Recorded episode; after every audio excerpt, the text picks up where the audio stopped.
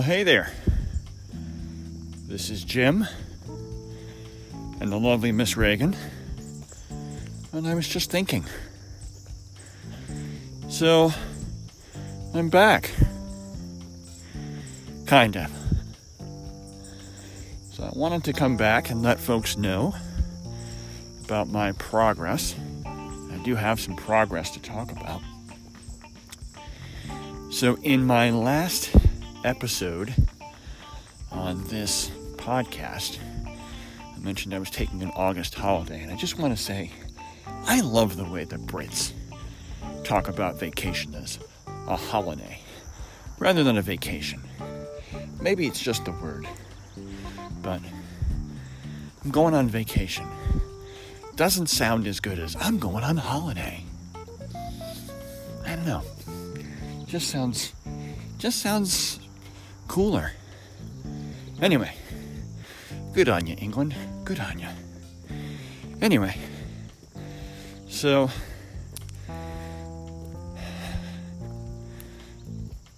I mentioned I have some improvements. So my headache is markedly better. Still have the uh, the tinnitus or tinnitus, potato potato. And I will have the neurology dude is coming Wednesday to chat at to tell me why I might still have that. But the headache markedly improved. In fact, I would even say almost completely gone. Um, hard to explain. There's just that kind of, you know, you're not 100%, but you don't feel terrible kind of thing. Where before, I didn't actually feel good. I was just kind of getting through the days. So, I said if I felt better, I would come back and tell you. And now I'm back, and I'm telling you. So, what do I think it is so far? Well, honest answer is I don't know. That's why we have the neurology dude. But uh, I think this may have been a complication of medication, which would explain why it lasted so long. So, what does that mean? Well, I had classic symptoms of a tension headache. So, tension headaches generally will either go around your head like a like a headband, right? Classic sign of a tension headache. Or you might have it on the top of your head. Classic tension headaches.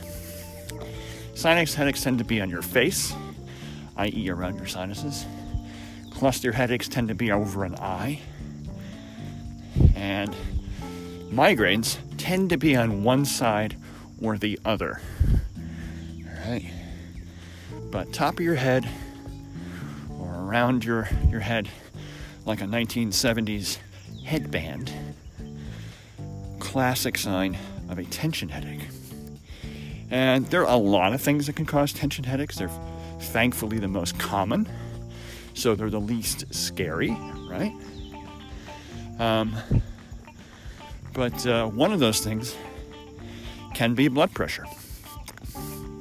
So, I had noticed in my last doctor visit that my blood pressure was in fact elevated. Now, not elevated for most people, but elevated for me.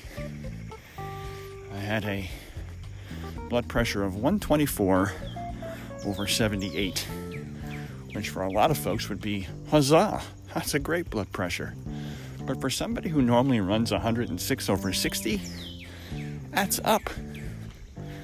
So I went, hmm, that shouldn't be that high. I started looking at the medications I was taking, and we have had absolutely insane, insane allergies this year. Um, I mean, just like walking through a yellow haze of all the pollen that just blew up this year. Lots of people I know have had allergies way, way worse than I've ever had in the past. So, of course, one of the medications I can take as needed for that, something called Flonase. And, uh, you know, it's part antihistamine, part nasal steroid. And I can use it every day if I need to. Um, in order to clear out my schnoz, so to speak. Well, I think I'd probably been using that for quite a while because it was like every day I'd wake up and I'd be like, oh, I'm so congested again. You know? And just, it was nasty. So I was using that, and one of the side effects of that is actually increased blood pressure. And I probably have not used Flonase so many days in a row uh, as I have this year. So normally it's kind of I'll need it for a couple days and I can knock it off, and then I might need it for a couple days and I'll knock it off, right? But this was just seven days a week, constantly for weeks. So I wonder if it kind of built up, and it was like, okay, buddy, this is a little bit too much, even though taking it as directed just a lot longer than I normally have had to in the past. So that's my uh, that's my theory right now because again I stopped that on the 30th and I noticed as of August 1st, not so much on the 31st, but definitely on August 1st, headache was noticeably different, noticeably less. So so we're thinking that might be it. So, but I will pass that information on to the neurology dude, and the neurology dude will tell me if that makes sense or if, you know, I do in fact have a tiny gnome trying to dig its way out of my brain, which I don't. So there you go. Anyway, um, that's it on the headache front. Hopefully, we're done talking about that. But let me tell you, after I don't even know how many days it is. Literally, I stopped counting at 53. So, you know, it just it got tiring to do it. So, I have no idea what the day is now, but it's more than 53. So, there you go. Enough of this, right? So, hopefully, we're done with that. We can move on. Um, but, you know, after the year and a half that I've had with my health, I'm uh, I'm reticent to say we're done now, because every time I say that, it turns out to be fiction, not true. So, a fantasy, something else, new and exciting, seems to feel the need to pop up. So, we're not going to say that. We're going to say, I'm doing better. And hopefully I will continue to do better day after day. So, there it is. All right, we're finally out of the woods, so that silly little no-see-um is out of my face. Uh, what else? What else can we chat about real quick? Well, um, today I have a half day. So, I have a little bit of work to do this morning, and then I'm going to be out of work as in on holiday for half a day today. I was telling my my compadres at work I'm gonna be around until noon and I'm gonna disappear faster than a politician's promise. So that's what's gonna happen today. A little gray, a little cloudy today, which is fine. We've had several days this summer of wall to wall blue skies, um, which is great. I mean, you know, who's complaining about blue skies? Definitely not this guy. But every once in a while, it is nice to have a cloudy day. Um, you know, it's kind of like, I don't know, it's kind of like wine tasting, and you have the cracker in between the wine. So you can kind of, you know, okay, you know, now we're going to try the new wine after we've had the cracker, right? Kind of the same thing, I would think, here. All right, we have a nice little cloudy day this morning, so kind of reset, you know, before the next you know, wall to wall sunny day comes out, and I think you can kind of appreciate the wall to wall sunny day even more. You've had some clouds. Of course, we now have a southwest plane on final approach to BWI. So, checking out that app I mentioned previously and uh, called, uh, what is it there? Flight Tracker or something like that.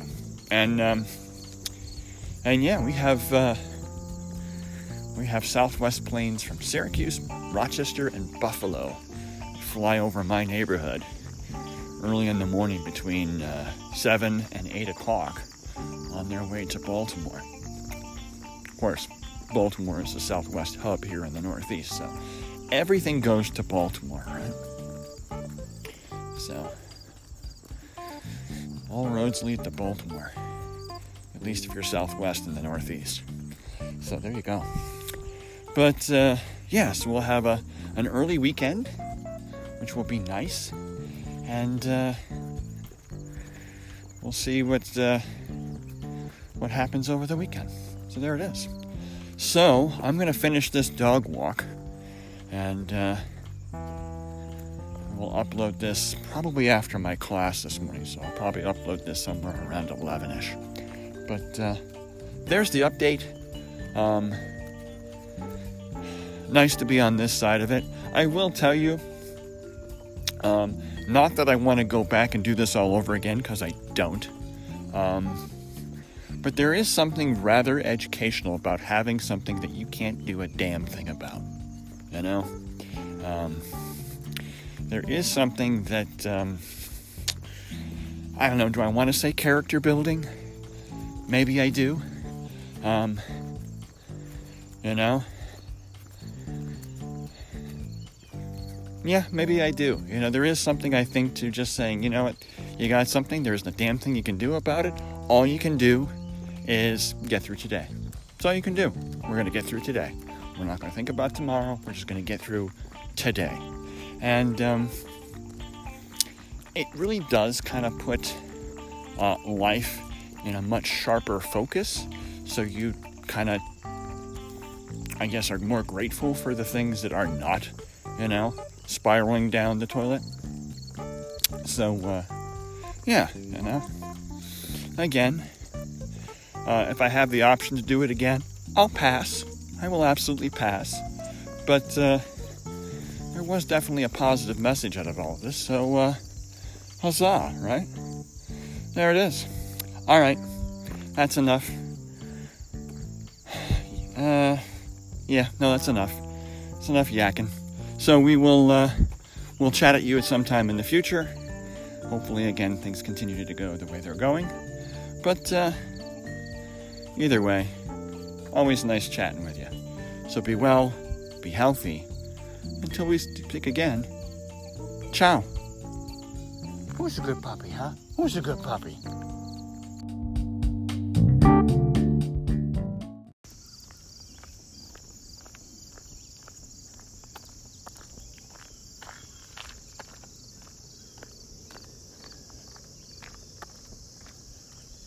Hey there. This is Jim. And I was just cockadoodle doing. Lovely Sunday morning, and I thought I would come out here and, and chat with you on my long Sunday walk. And let's face it, who doesn't want to hear a rooster crowing on a podcast? Got a runner coming towards me as I walk on what's known as Rocky Road.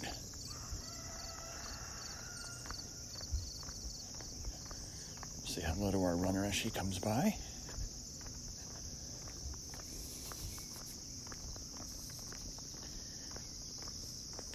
Morning. Good morning. How are you? Good. Got a lovely morning for a run.